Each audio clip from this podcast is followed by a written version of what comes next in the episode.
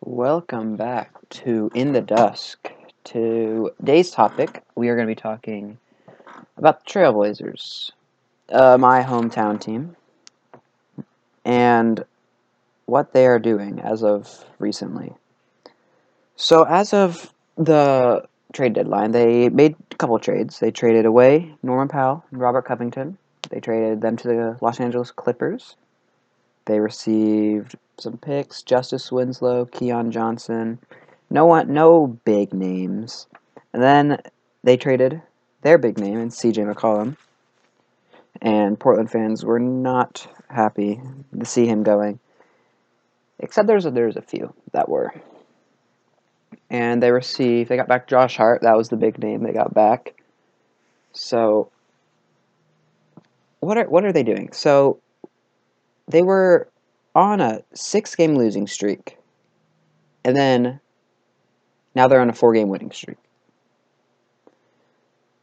And it's not like they're like they're beating bad team. I mean, they beat the Lakers, who are I mean, they still have LeBron James on their team. They beat the Knicks, who are starting to resurge and play better. So I mean, you could say both those teams are bad, but then they beat the Bucks and the Grizzlies. The Bucks, yeah, they didn't have Giannis. That's they're still a better team though, even without Giannis. So there's that, and then they beat the Grizzlies, who are fully healthy. So how did this team, who's trying to like, oh, try to tank, and wait for Dame to get back, so he, and so he can lead this team of fresh new players. How are they winning games? So the first stat that popped out to me when I was looking is not a single player, active player on their roster, besides Jusuf Nurkic, has led the team in rebounds. So they have basically one rebounder right now.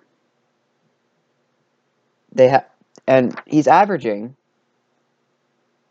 a good amount of rebounds. He's averaging basically twelve, and so I mean that's it's not like it's great. Those, those are great numbers. He's averaging 12 over his last 10 games, so it's not not the not the season, but he's been he's been he's been reliable. He's been reliable enough to grab good amount of rebounds. But I don't. They don't have the second person to grab rebounds. But it doesn't matter because they're still winning games because they're out rebounding their opponent. But how are they winning games? So their top three players, it, in my opinion, at the moment, are um, Josh Hart, who they just traded for, Jusuf Nurkic, who I was just talking about, and Anthony Simons. So those are the top three players that are playing. Of course, Dame is probably the best player on this on this team still, and that's undisputable. But he's not playing. So Simons' last last ten games, he's averaged 22 and a half, 4.8 assists, and he shot just under 40% from three. So I mean, it's those are pretty good numbers. Those are basically all star numbers, but bad team, and it's only the last 10 games, not the whole season. Nurkic, he's averaged 16 and 12, six, and uh, three assists, so he's he's dishing a bit, but his his surprise, he's shooting 50% from the field, but he's shooting 54% from three, which is really good for a big man. Either from his last 10, so it's not all season, but he's been he's been very efficient in his last ten games. And then there's Josh Hart. So it's three games for through his three games with the Blazers. He's averaged 24, five rebounds, and four assists. And he's shooting he's shooting very very efficient on a nice just under 60% from the field and 52% from 3. So that is uh both a good sign and a bad sign. Because the Blazers, at the moment, the Blazers are a 9, 9 10 seed in the West, just behind the Lakers. So, what are they trying to do? Are they trying to make the play in? Make, make the playoffs? Have Dame just carry and try to get lucky? Because when you look at this team, this team is not good on paper. They have no one, basically. So why? So what are they doing? Are they? Are they trying to get? Are they trying to get a pick, a high pick? Try to get a draft pick, and then see if they can try to rebuild because that's what they that's what it looked like they were going for. But now they're winning. So, in that most recent game against Memphis, they shot over 50% from the field. They shot, and then they shot 40% from three. And they were they were 12 point underdogs and they still won the game. 12 point underdogs. And it's it's not just it's not just those three players. It's their whole starting lineup was in double digits, except except for the exception of CJ Elleby, who shot over six from the field and had one point off a free throw. But that's pretty good when your whole starting lineup is double digits, basically, besides one player. And then their top players were Jusuf Nurkic with 32 and 8, Simons with 31 and 6, and Josh Hart with 22, 6, and 7 was a plus 19 on the night, the best for the Blazers. So there's that. And then they also played good defense. Yes, Ja had his 44 around or whatever he had. Yes, Desmond Bane had his 32. But that was basically it. There's only one other player besides those two that got double digits. And that's that's a pretty that's a pretty good feat. So when you look at their game before that, when they played Milwaukee, there was like six, seven players that got double digits in that. And let's so let's look at let's look at that. So they shot 45% from the field, they shot 42% from 3, and they were 11 point underdogs. They took the lead midway through the second, and they just led the rest of the game. So you can see how I mean, yes, yes, Giannis wasn't playing, but they still were able to play a good ball game from second quarter on. And to add to that, every starter this time got double digits. And then Winslow and Nurk, who both started, both got double doubles. So there's that. Uh, Josh Hart, his second game, at 27, 7, and 5. Simons at 31 and 6, and he didn't shoot a single free throw. So he had 31 with no free throws, which is pretty good. So let's look at their next game up. Their next game, on paper, on the surface, looks like it'll be hard. It'll be against the Golden State Warriors, who is the second best team in the West right now. But if you look deeper into it, they have lost four to five and their only win was against the Lakers, and they probably should not have won that game. LeBron missed some free throws down the stretch, and the Lakers kind of choked. They should not have lost that game.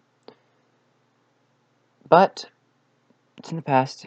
It was it was a bad performance by LeBron in the fourth. But this ain't about him. This this is about the Warriors. This is about their last game, they just lost by one to Denver, and it was by a game winner by Monte Morris. Props to him. That was a great play. Kick out, buzzer beater, no time left on the clock. Hits the three. That's game. So I mean, they've been Warriors been in some close games, but they still are on a pretty bad losing streak, especially because before that they've been they weren't losing at all. So they look weird right now. They're in a weird situation where Draymond, who basically is their team leader, is not playing. Iguodala is not playing, has been playing. And Clay's back, but people were saying Clay and James Wiseman are coming back at the same time. And now Wiseman still isn't even back on in the G League. Or not the G League, not playing for them. He's not playing for the their G League team, which he stated that he's probably most likely going to play there before it gets pulled up. So this, this I think this game will be really, will like say a lot about what is going to happen because I don't think they should continue winning. Because Dame will be reevaluated in a little bit to see when he's coming back from his surgery. Nassir Little, who was starting, he was just starting to play well for them, went down with an injury a while back, so that was not good. But it'll we'll see. It's it's after it's the first game back from All Star break. It's in Portland, and it'll it'll be an interesting game. So, um, I I I'd like to see what happens during that game because Steph won't get any rest. Draymond has been out, and I don't think they're he's coming back immediately. So, all the this whole Blazer team will be getting rested up. So I want to see will they win this game. And then you look, you look at that game, and then you look at their future. They're twenty five and thirty four at the moment. They play the Warriors, and then they play the Nuggets, also in Portland, to end their February. And that's those are two difficult games. And then right after that, they play the Suns. They play Phoenix, who is the best team in the league at the moment. This schedule that they have is it's interesting because they start they end February and start March with some hard games. They play the Jazz, they play the Hawks, they play the Nets. Who who knows where they're going? But then they then they end March. They play the Pistons. They play the Spurs. They play the Rockets. They play the Rockets a couple times. They play the Thunder, the Pellies. They and then enter, entering April. They play they play the Spurs twice, Thunder, Pelicans again, and they play the Mavericks and the Jazz to end it off. So where where are they going to go? Are they going to continue winning games? Are they going to start trying to lose and see what that brings them? Because looking at the standings, yeah, they do sit. They sit at the 10 seed. They're two and a half games outside out of the nine. So, and then there are one and a half games still in. So, they're barely on the brink of making the play in. And this is all without Dame. So if Dame comes back and he starts playing like like his former self, making every shot, because we if if you watched a Blazer game, Dame really hasn't played like himself this year. He's been very. He started off the year he was shooting horrible. Everyone makes fun of Westbrook. He sh- Westbrook was a started the season a better three point shooter than Dame. So there's that. But he went down with this injury, finally got the surgery, and now hopefully he'll be back. Maybe maybe he won't be back this year. Hopefully he will.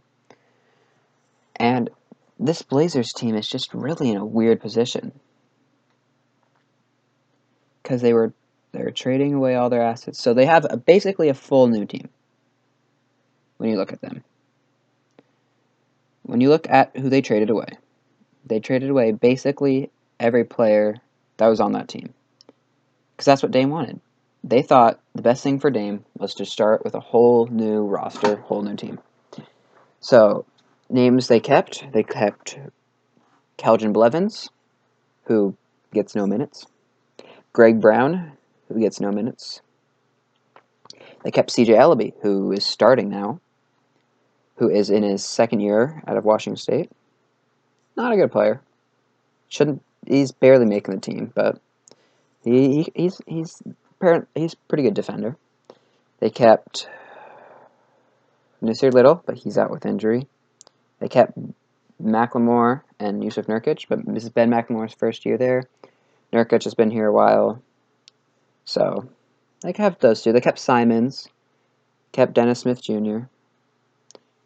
So they've they kept some players, and then they just released Cody Zeller. It looks like, so that was a couple weeks ago. That was a week, week plus ago. So, and they got Eric Bledsoe. They got Josh Hart, Elijah Hughes. They got Joe Ingles, who is playing. He won't be playing for us this season. more of a yeah. See what happens with him. Um, they got Keon Johnson, who was a he was he was an interesting rookie for the Clippers. He wasn't playing much, and he's now injured. He'll be out for a bit, and that's about it. I got Justice Winslow. So, they, when you look at this team, there are a lot of smaller players. Their tallest players, Nurk, at 6'11, so they have no seven footers. And then after that, it's like their tallest player is Joe Ingles. And if any, if you know anything about basketball, Joe Ingles is not a big. He's a shooting guard. So when you have a shooting guard as your second tallest player, there's another issue. So you can't trade for anything. Anyone. Trade deadline's over. But what is that? So their last game, they started Justice Winslow at the four. Justice Winslow's four, power four, but he's six six. So I started 6'11 Nurkic, six six Winslow, six six CJ Elleby, six five Josh Hart, and six three Anthony Simons. They don't play big. So compare them to the team that I talked about in the first episode in the Cavs. They're completely opposites. Cavs start three seven footers. This team doesn't. This team's second big, second tallest player is six six. So, then what do you do? What do you do then when you play? Let's say there's two games ago when they play Milwaukee. Let's say Giannis plays. How do you guard Giannis? Is Nurkic going to guard him? Because he's a center, so wouldn't he guard a center and Bobby Portis? Or would they switch him? Because let's. I don't. I don't think Justice Winslow could do anything against Giannis. I think Giannis would go for fifty with ease. So what do you do against that? And then what do you do against other teams like that, like the Cavs? I was saying they have they run three bigs. You're, you can't stop that. They just play in the paint. They they're gonna score whenever they want. If they play small, yes, there was the Rockets back in the bubble that experimented with playing six nine PJ Tucker at six six nine, not even six nine, six seven PJ Tucker at the four or the five. That's gonna be that's gonna be hard. And then if you look at let's look at let's look at a team that probably no one's thinking of Washington. Let's look at the Wizards. They just traded Spencer Dinwiddie and for was who is it? It was Kristaps Porzingis. So now they have Kristaps Porzingis and Kyle Kuzma at their probably at their five and the four. But not even. But then you think about it. Well, Kuzma will play the three probably. This is my opinion. Kuzma will play the three. Kristaps Porzingis at the four. Daniel Gafford at the five. Because Gafford has come off as a great rim protector and a great interior defender, which is really good for that team. So, what do you do against them? Kristaps Porzingis is seven foot three playing the four. That is a nine inch difference between the Blazers' second tallest defender. And you can't switch Justice Winslow on Daniel Gafford because Daniel Gafford is strong, he's big, he will easily muscle him in and boom, free buckets. So you got to keep Nurkic on Gafford.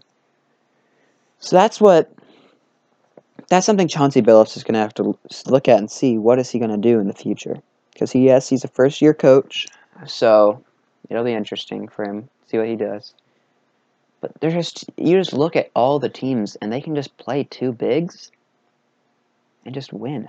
So that's why I'm very surprised how they've been winning these last recent couple games. That these last couple games before the All Star break. I don't I don't think there's much more to talk about this team. They're very they're very a mystery. They're just so they don't you don't know what this team's going to do. They're going to win, they're going to lose. What are they going to do? Because I don't think they're good enough to win. I don't think they're good enough to make a run in the playoffs. I think if they make the play-in game, even with Dame, they most likely will lose the first game. Even if they win it, I don't think they'll make it out of the first round. So there's there's my limit. That's my limit. That's my prediction. They might make the play-in game. They might win, but they're not making it out of the first round. So that's about it. Thank you guys for tuning in. I'll see you guys next time.